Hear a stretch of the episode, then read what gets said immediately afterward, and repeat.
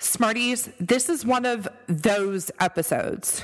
In this episode, we welcome Dr. Rishi Sriram, who serves as an associate professor in Baylor University's School of Education. His research interests include the development of talent, the science of learning, and college student success, and his research has been widely published. He has also written for Scientific American and Edutopia, which is how we found him. He is currently working on a book about the development of talent. This episode is so delicious. We talk about how learning occurs in the brain, how important and normal forgetting is to learning, interleaving, spacing, and mindfulness. We have an amazing conversation about how essential productive struggle is to learning as a whole. He also gives us some fantastic tangibles, things we can do immediately to impact the lives of the learners in our practices. He also shares some thoughts he and his wife have developed on parenting with high expectations while not linking their kids' self esteem to their learning. Also, if you're on Patreon with us, we are going to share the conversation with Rishi off air. He goes into how he sets the stage for his students, how to think about reading, and the tricks he shares with the learners in his own classroom. We also have a larger conversation about some of the gaps in our own educations, including understanding the brain science of learning. If you're not with us on Patreon yet, you can subscribe by going to www.patreon.com slash learn smarter podcast. And for a monthly donation of $5, you'll have immediate access to everything else we've shared on Patreon. And in turn, you'll be supporting us and the work that we do here. These are conversations we were having off air with our guests and with each other anyway. So we're so excited to actually have a way of sharing that with you. This is going to be one of those episodes where you say, I wish I had known this sooner. We had actually planned even more content for this episode, but we decided to instead bring Dr. Rishi back for another episode really soon, so make sure you're on the lookout for that. Now, let's dig in. You want to learn faster, but sometimes working harder is just not the answer. You have to learn smarter. The Educational Therapy Podcast. Hi, Smarties. Welcome to episode 109 of Learn Smarter, the Educational Therapy Podcast. I'm Rachel Kapp. And I'm Stephanie Pitts. And today we welcome Dr. Rishi Sriram to the podcast. Welcome, Rishi. Welcome. Thank you. Thank you for having me. I'm so excited because I read your article mm, maybe three weeks ago from Edutopia. And I was like, we got to get him on the podcast. And I immediately oh, yeah. texted Steph and I'm like, the article that you wrote and the work that you do is so up our alley. So mm-hmm. thank you so much for agreeing to be here. But why don't you tell our audience a little bit about who you are and your background and kind of bring us up to speed to what led to that Edutopia article, which we will link in the show notes of this episode. Sure, I would love to. I am a professor in the School of Education at Baylor University. And when I was getting my PhD in education at Azusa Pacific University, in the first week of my PhD program, I was handed Carol Dweck's brand new book, mm-hmm. if you mm-hmm. can imagine, Mindset, which I know that you all have talked about a lot on your podcast. Mm-hmm. And at the time, it was a new concept, and I was completely enthralled by it. And I ended up doing my dissertation on it. Oh. But there was something about mindset that troubled me just a little bit. And that's that Dr. Dweck researches how someone's beliefs about their ability or their talent or their intelligence has a profound impact on their behaviors. Uh, she's a psychologist, so she focuses on the psychology as she should. But Dr. Dweck doesn't really address to what extent your talent or your intelligence can change. Hmm. She shows that beliefs matter, but what about reality? And can you actually improve these things that it's important to believe that you can improve? Hmm. And this really led me on a journey to learn everything that I could about intelligence and the science of learning. And I really wanted to know is intelligence something that you're born with, or is it something that is developed? And if intelligence is this ability to learn, can you learn how to learn? I couldn't believe all that I was learning about learning. Mm-hmm. Here I was with a PhD in education, serving as a professor in a school of education. And I was embarrassed at how little knowledge I had about the science of learning. So, since then, I've started looking for opportunities to talk about learning and intelligence and the development of talent. And specifically in my own research, I study college student success. And so I've looked for ways that I can kind of apply what I'm learning to the students that I teach and uh, to the students that uh, I study as well. This is something that I think Steph and I talk a lot about on the podcast, which is how many educators don't have a background in understanding learning. So, out of curiosity, what were some of the big things that, as you were learning about the science of learning, what were some of the big things that kind of surprised you, if you can think of any? One of the big things that surprised me as I was learning about the science of learning is that while it's really important to honor the uniqueness of the learner, that we as human beings learn in surprising similar ways to give an example, we often talk about visual learners versus auditory learners. Mm-hmm. But if you really think about it, no one ever says, Wait, will you stop showing me what you're trying to teach me? I just want to hear it. Right. We're really all designed to learn visually first, whether that's visually, literally, or through stories and examples. And then the other things kind of supplement that. So that was one of the things that was really surprising to me. I also was really surprised, and this leads into that article in Edutopia about this notion of difficulty when it comes to learning and how difficulty can be something that really enhances learning and it's something that can be really demotivating for learners. Mm-hmm. And if you kind of find this sweet spot, so to speak, you end up encountering this idea of productive struggle. And the productive struggle is really what I wanted to focus a lot of our conversation on today. And the research that you did, can you talk a little bit about that article about the throwing of the ball? Oh, yeah. So interesting. That was so fascinating to me, but I have some theories about it. But go ahead. yeah. So, another big surprise in learning about learning was this idea of what we call interleaving. And it started with an experiment in the 1970s where they took a group of kids and they asked them to throw a beanbag at a target that was just a few feet away, four feet away. And when that was over, they split the kids up into two groups. One group, they said, keep practicing at this target four feet away. And the other group, they said, instead of practicing at four feet away, we want you to practice at three feet and five feet and never practice at four feet.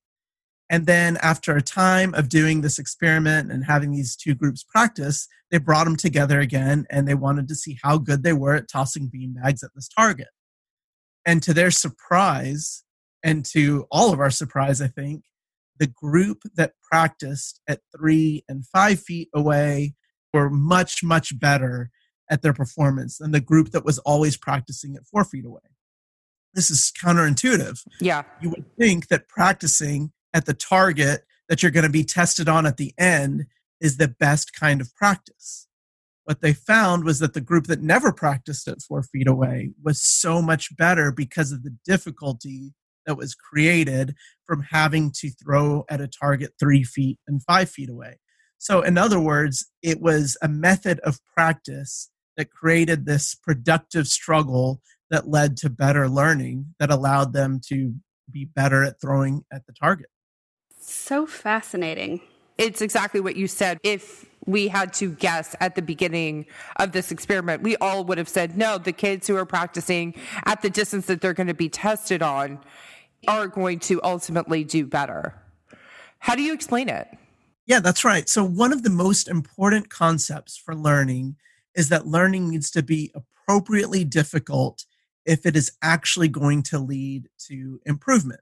So, there are lots of ways of describing this. Sometimes it's referred to as desirable difficulty, sometimes as engaged learning, sometimes as deliberate practice. Maybe you've heard the term zone of proximal development. Mm-hmm. I really like the term productive struggle because I think it's the most descriptive we know that quantity of practice matters. If you want to get better at something, if you want to learn something, you need to put in the time. I think we've done much better at describing the quantity of practice than we have at describing quality of practice. Mm. I think it's a lot harder to measure. You can have two kids sitting in a room at desks and say, well, they both studied for an hour, whereas the actual experiences that they went through in studying were quite different, and that's going to lead to very different outcomes. So, in terms of quality, it's not just how much you practice, it's also how well you practice. And I think what's really interesting is that this idea of continually getting better is a moving target, right? Yeah. I mean, the better you get, the more it's going to take for you to struggle productively. So I kind of think of it as three zones. You have your green zone, which represents the things, the tasks that you can do really easily.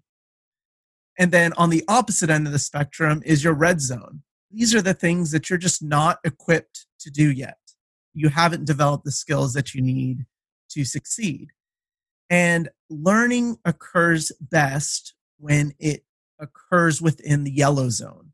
This middle area where it's not too easy and it's not too difficult. It's not so easy that you can almost do it without giving your full attention. But it's not so difficult that when you do give your full attention to everything that you have, it is possible for you to do it. So maybe a yellow zone would be a 70 to 80% success rate where you really have to try, you really have to engage your brain fully in order to practice for the sake of improvement.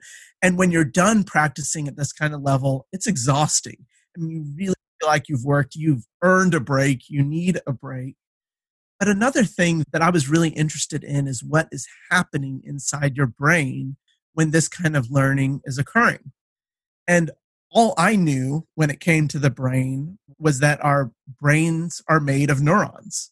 We have 86 billion neurons, give or take.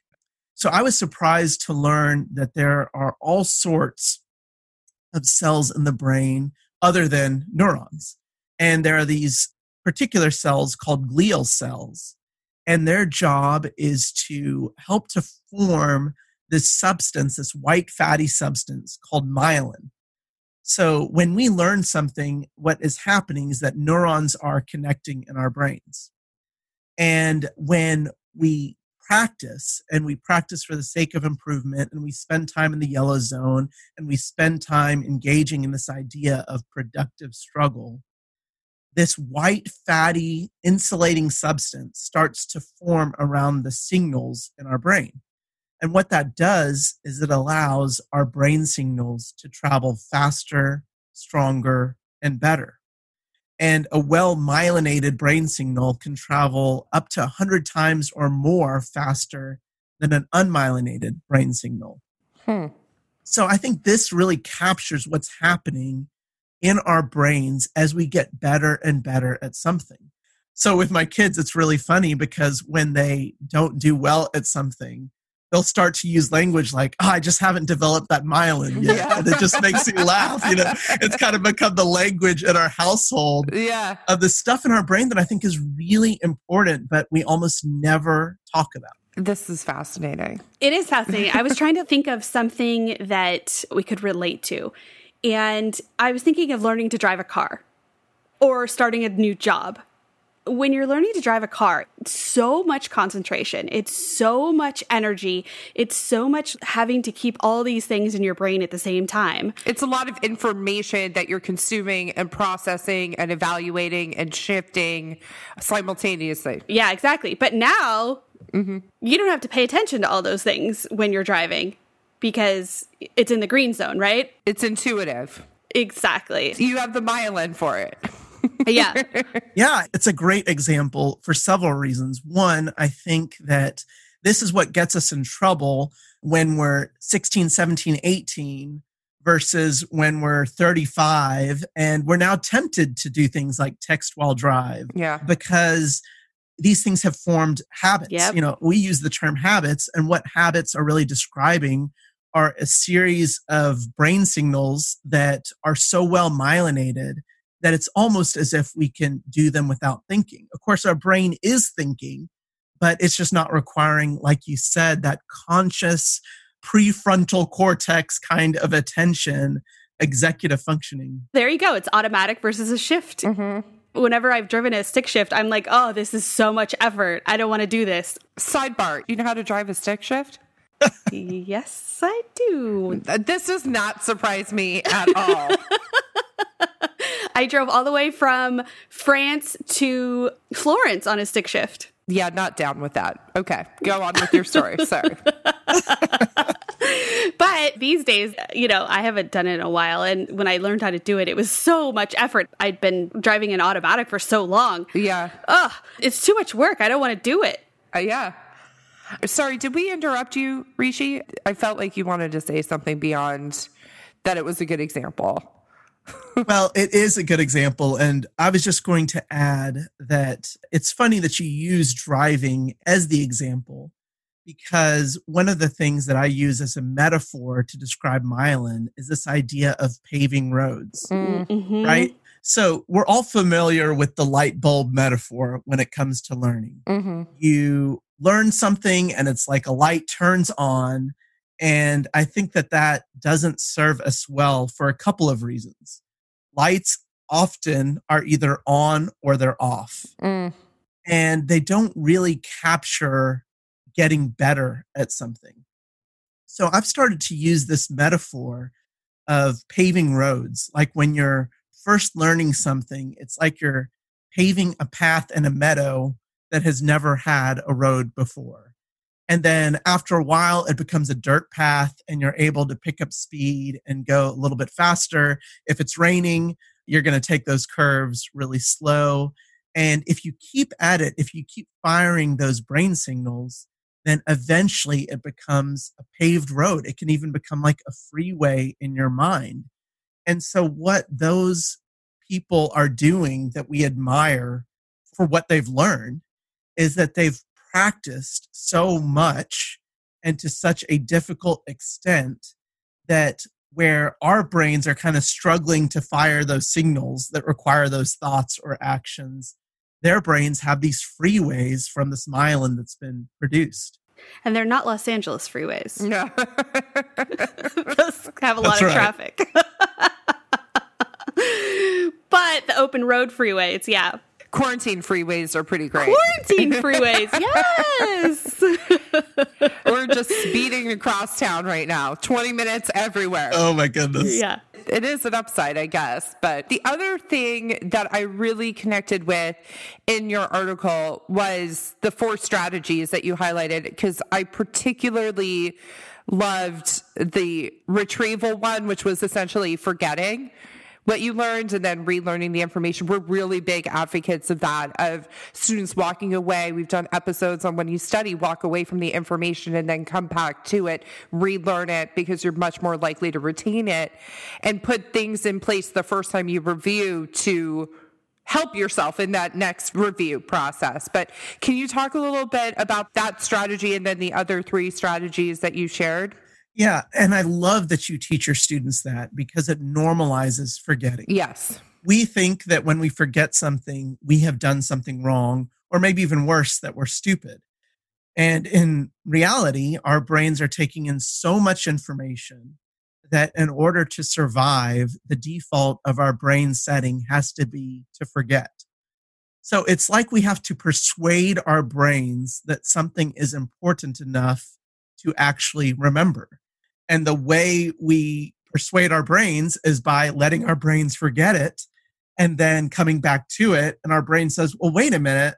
I just put this out in the trash. And now you're saying you need it again. You know, maybe I'll put it in the driveway now. And we encounter it again. And it's like, oh, well, if this is that important to you, then maybe I'll put it on the porch, you know? And then eventually it just moves closer and closer into your house, which makes it easier and easier to retrieve th- this notion of retrieval is something that I think goes hand in hand with productive struggle because the hardest thing it is for our brain to do is remember. we want the multiple choice Mm. or we want to have our notes in front of us. There's a term that I'm sure you're familiar with called the illusion of familiarity, Mm, where you look at your study notes and your brain convinces you, you know this. 100%. because it's all familiar. And then you go take the test and you're like, wait a minute, I don't remember, I can't recall, I can't retrieve any of that information. That's rereading the textbook version of studying. Doesn't work. Exactly, exactly. And even when we think that we're underlining or highlighting, we're thinking that that must be doing something when all it's doing is maybe pointing out the things that we need to learn. Right. So, retrieval is this notion of getting your brain with as little help as possible to reproduce the thoughts, the feelings, the behaviors that you are desiring. And this is the hardest form of practice. It would be like a form of studying where you put a blank sheet of paper and say, for the next 15 minutes, for the next 30 minutes, I'm just going to write down everything I know on this topic. I mean, even thinking about that exhausts me, right? I would never want to study that way. And yet, that is the kind of studying that produces the strongest impact in the brain. So, when we retrieve something, we are telling our brain that it's important. We're practicing the firing of those brain signals, which then tells our brain to myelinate those brain signals.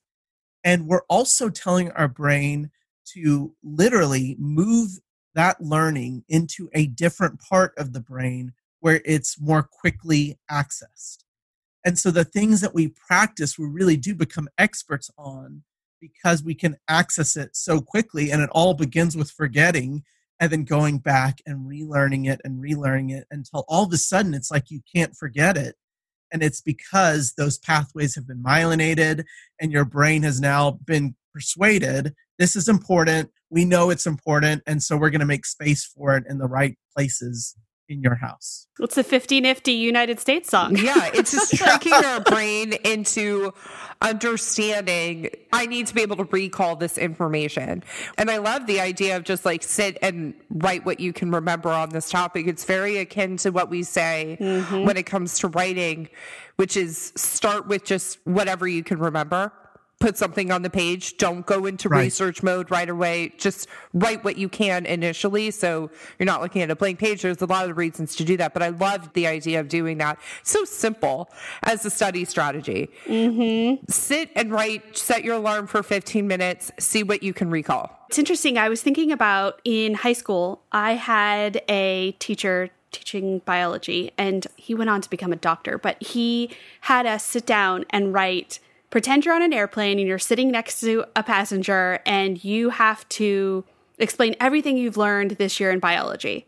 Wow. And that was our final. And it was one of those things at the moment I was thinking, why is he making us do this? Yeah. But actually, I enjoyed it much more than any other science final I had because I could really discuss what was interesting to me and what I liked and all of that, and really made me understand rather than just like rote memorization. So, what you're saying, it makes total sense to me. And look at it, Steph. It's X amount of years after you took that final. A lot of years. I didn't want to say, but you still remember. I mean, I don't remember very many details about the finals that I took in high school. In fact, a lot of my finals I don't remember, except for my last final that I ever took in undergrad, and I wasn't sure I was going to pass the class mm. because I stopped mm. going.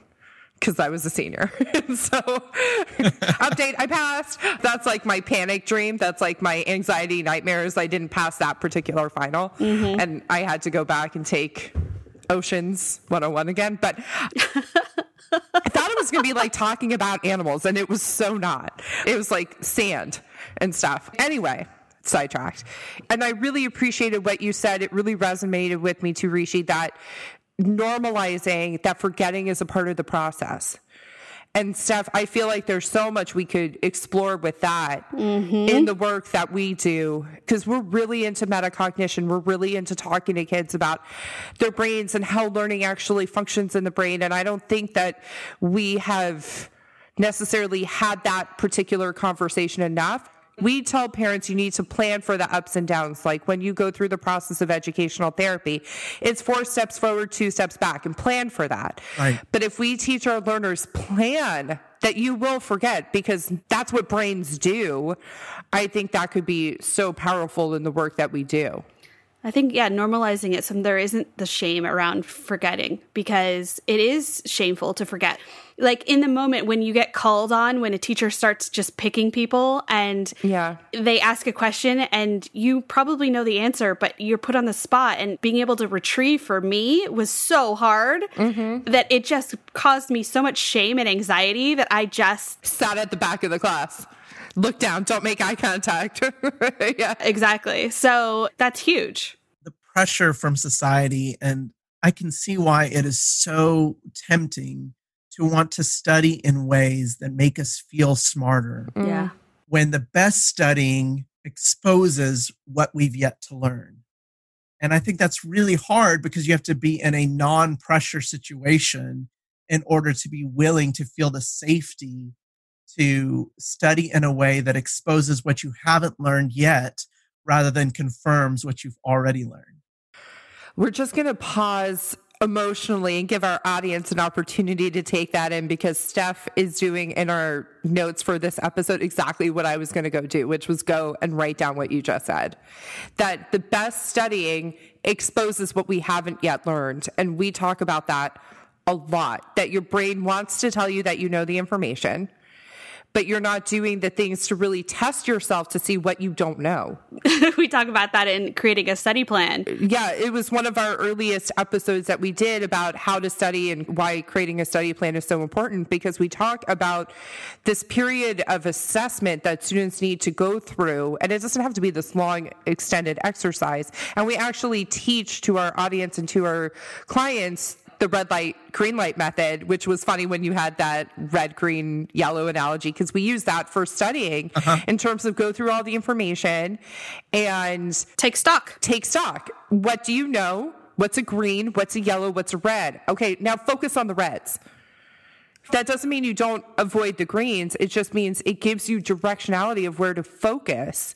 And we'll link those couples episodes that we've done on studying in the show notes. It's episode three and four. Yeah, that's how important we thought it was. But also forgive us if you go back and listen to that episode. We're much better in the hundreds than we were in the early numbers.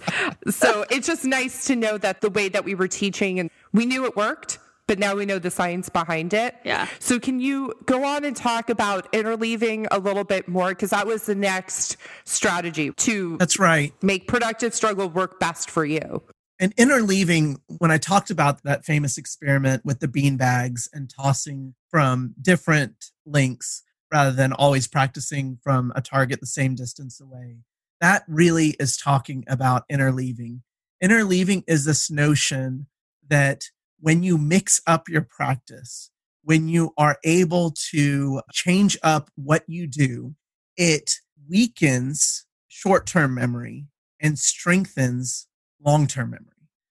And what I mean by that is when you're able to study something in what I might call massed practice, where you're just studying it and studying it, that feeds your short term memory. So it makes you feel like I'm really, really learning this.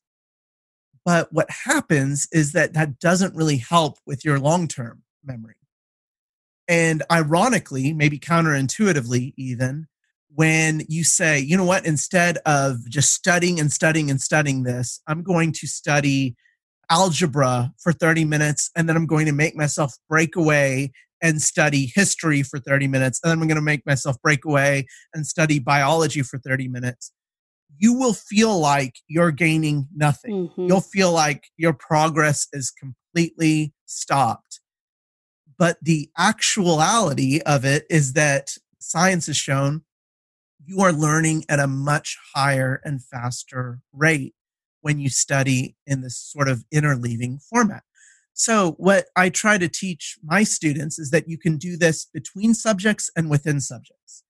So, within a subject, let's say you really need to study algebra, then I would say, why not make yourself spend 10 minutes on a chapter that you are already tested on? Mm-hmm.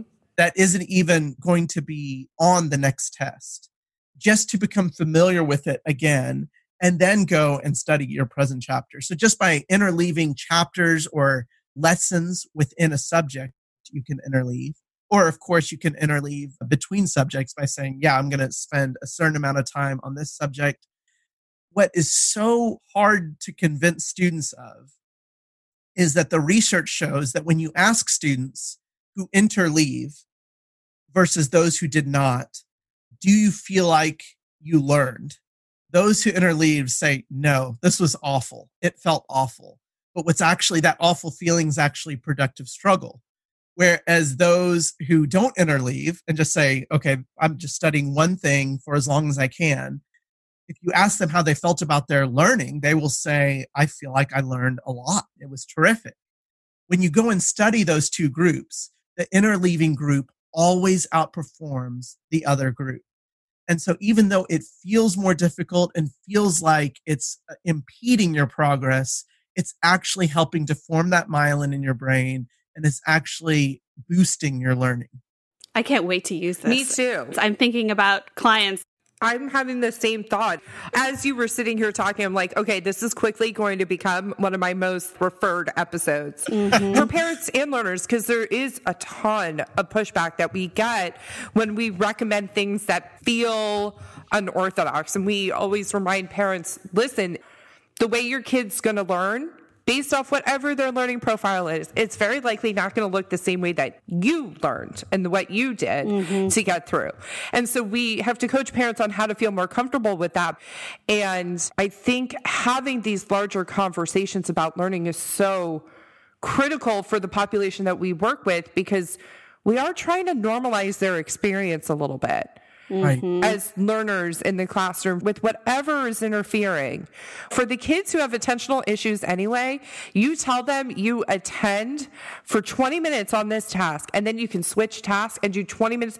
This is so feeding within their wheelhouse of how they want to operate anyway.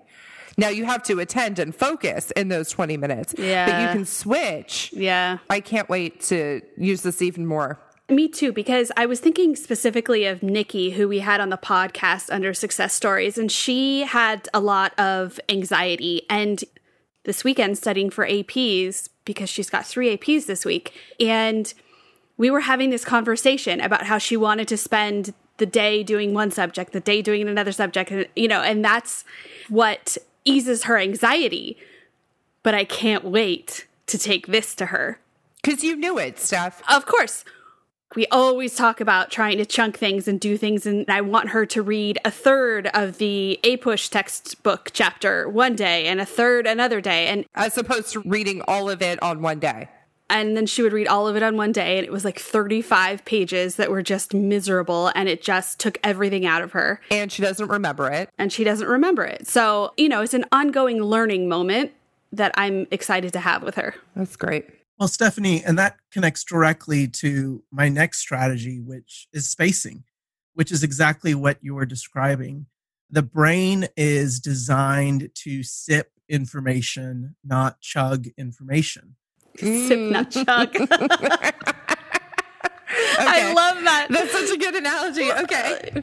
And when we space out our practice, it's not just time management or a nice organized way of doing things, it actually helps learning in really significant ways. And what they've found is that spacing actually saves time.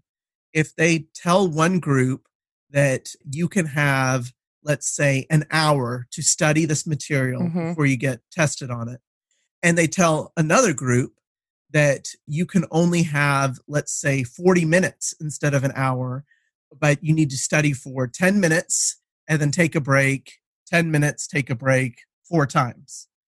The group that studied only 40 minutes will always outperform the group that studied 60 minutes. And it's not just one cute study out there, right? This is decades of research that have established that our brains, when we space out that practice, it allows for literally physically the short term memories to get converted into long term memories. Yes. I like to use the metaphor of a bathtub. You know, imagine that your brain is a bathtub and what is in the tub is your short term memory and what is down the drain is your long term memory. So you can fill up that tub to an extent and it will go down into your long term memory. But there's a point at which that tub is going to fill up and you're putting in more information that can go down that drain. And all of a sudden you're making a mess and it's overflowing on the floor and all that water is getting wasted because it's not going down the drain into your long term memory.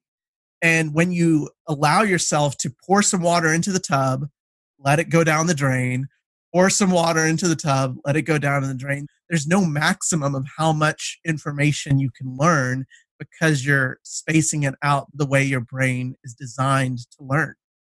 Hmm. So much sense. Okay. This is almost a blessing in some ways to the learners that we work with. And Steph and I advocate let's do less to get more. Mm-hmm and using a profound understanding of how the brain works and what the research is showing allows us to help quote unquote train more effective learners. That's right. And it's not this kind of thing that works for some people and not for others. This is how we're made. And so when we start to realize, oh my goodness, there's a process that I can go through, I think it can be really empowering for students to see that okay there's an actual process to learning it's not that there's something wrong with me and people are trying to give me tips and tricks to overcome the things that are wrong with me it's that these educational therapists are actually teaching me how i was designed to learn in the first place that sometimes can never be communicated i mean look at my story mm-hmm. i mean mm-hmm. i'm getting my phd in education before i realize that there's anything to the science of learning and I'm thinking, what have I been doing my whole yeah. life? You know, just trying to fake it till I make it the best I can when there are tried and true strategies that are out there. I love this. For sure. and the last one that you talk about is mindfulness, right?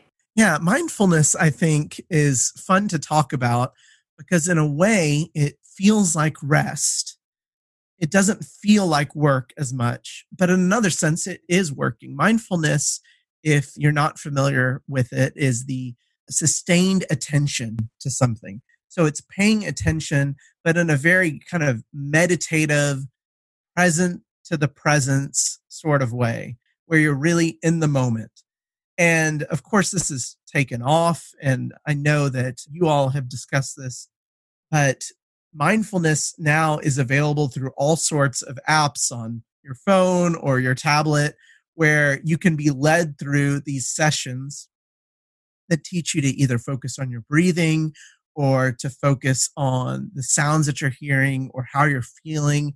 The idea is practicing focus over very short sessions. They can be as short as a few minutes or they can be as long as 20 to 30 minutes. And they're very relaxing, they're good for your soul. But for your brain, we found that mindfulness can have profound impact on how much myelin is produced in your brain. It has a profound impact on your learning.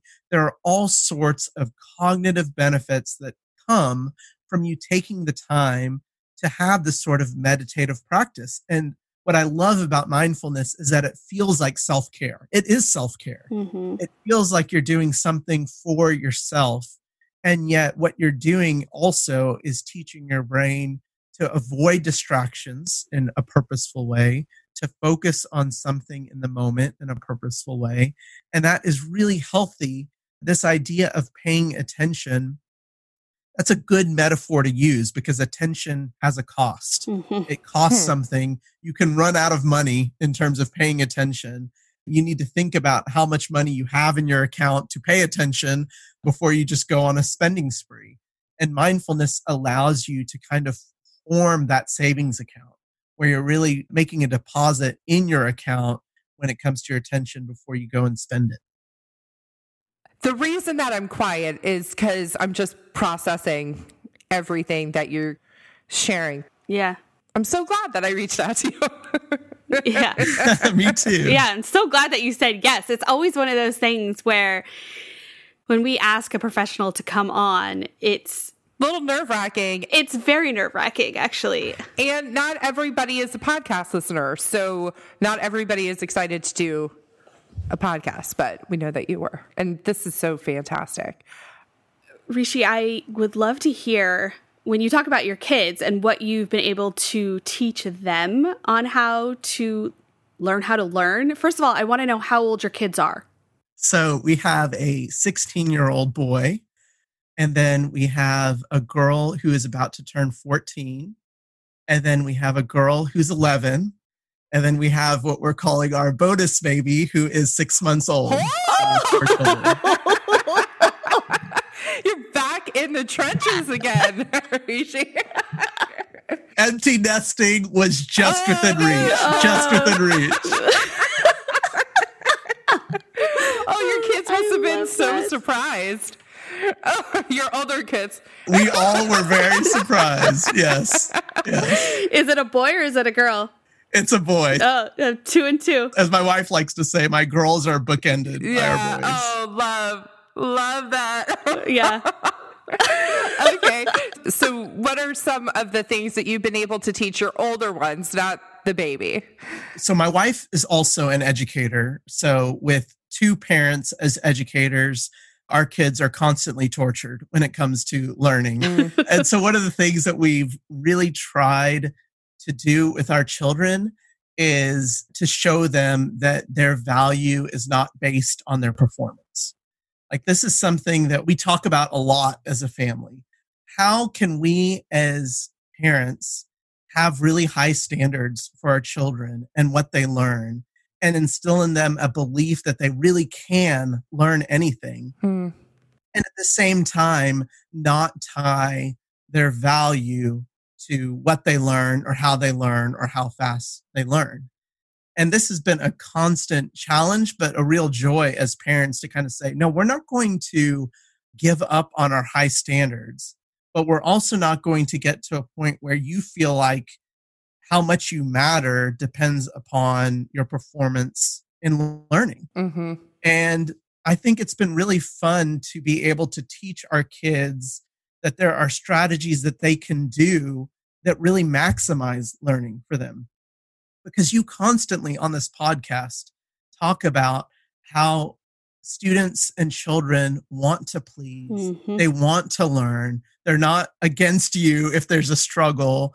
You're on the same team. And I love that about the two of you. And so we call it the learning paradox that on the one hand, we greatly underestimate what we can learn. This is what I love about Carol Dweck and her work this growth mindset. I can learn anything. The other side of the paradox is that we can greatly overestimate how quickly we can learn. We think that if we don't get it immediately, it's because we're not smart or we're not gifted or we weren't meant for it or we should try another subject. And that's just not true. Learning is really difficult. It's more difficult than any of us realize. And that's why there's all this science behind learning because we're still figuring it out. So, one of the really practical things that we do with our children when it comes to retrieval is when we ask them to study, we ask them to study in ways that are really going to challenge what they don't know yet and really expose that and to help them feel safe that if they've spent a lot of time studying in ways that show them how much they need to learn that that's a great thing. That's a mature thing. That's something to celebrate.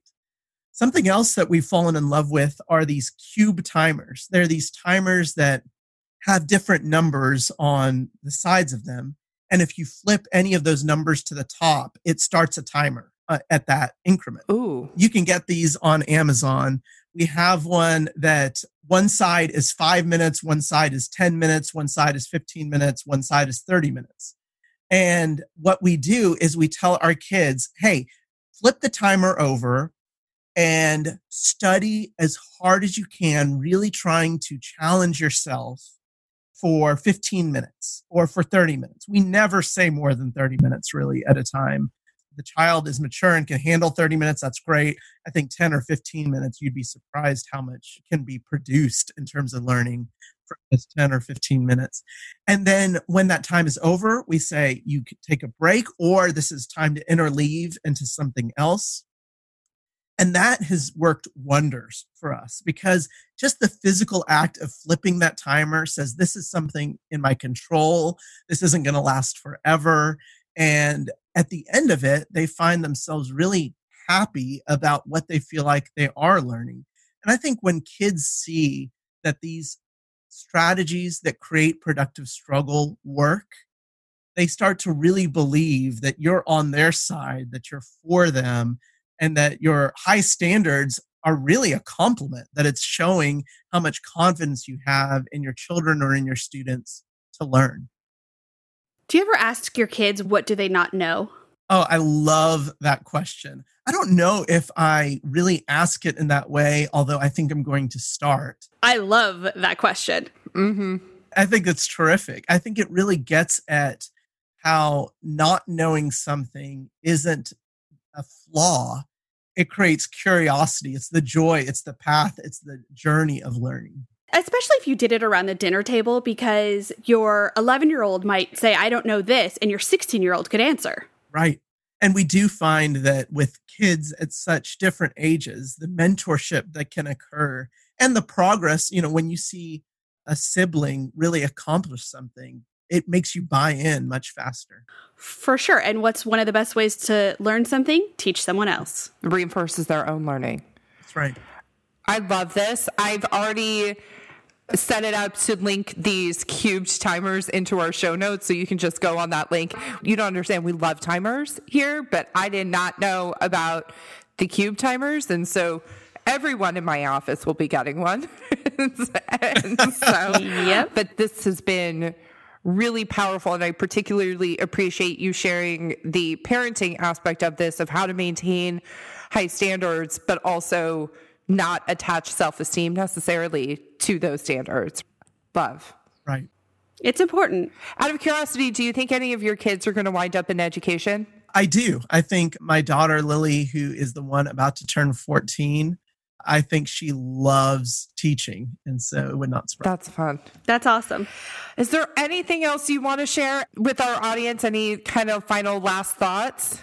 I just want your audience to know that first, that they can learn anything, that learning is this joy and it's what your brains were designed to do. But there really is a technique around it. And it's quite possible, I would even predict, that the majority of us have just never been taught how to learn.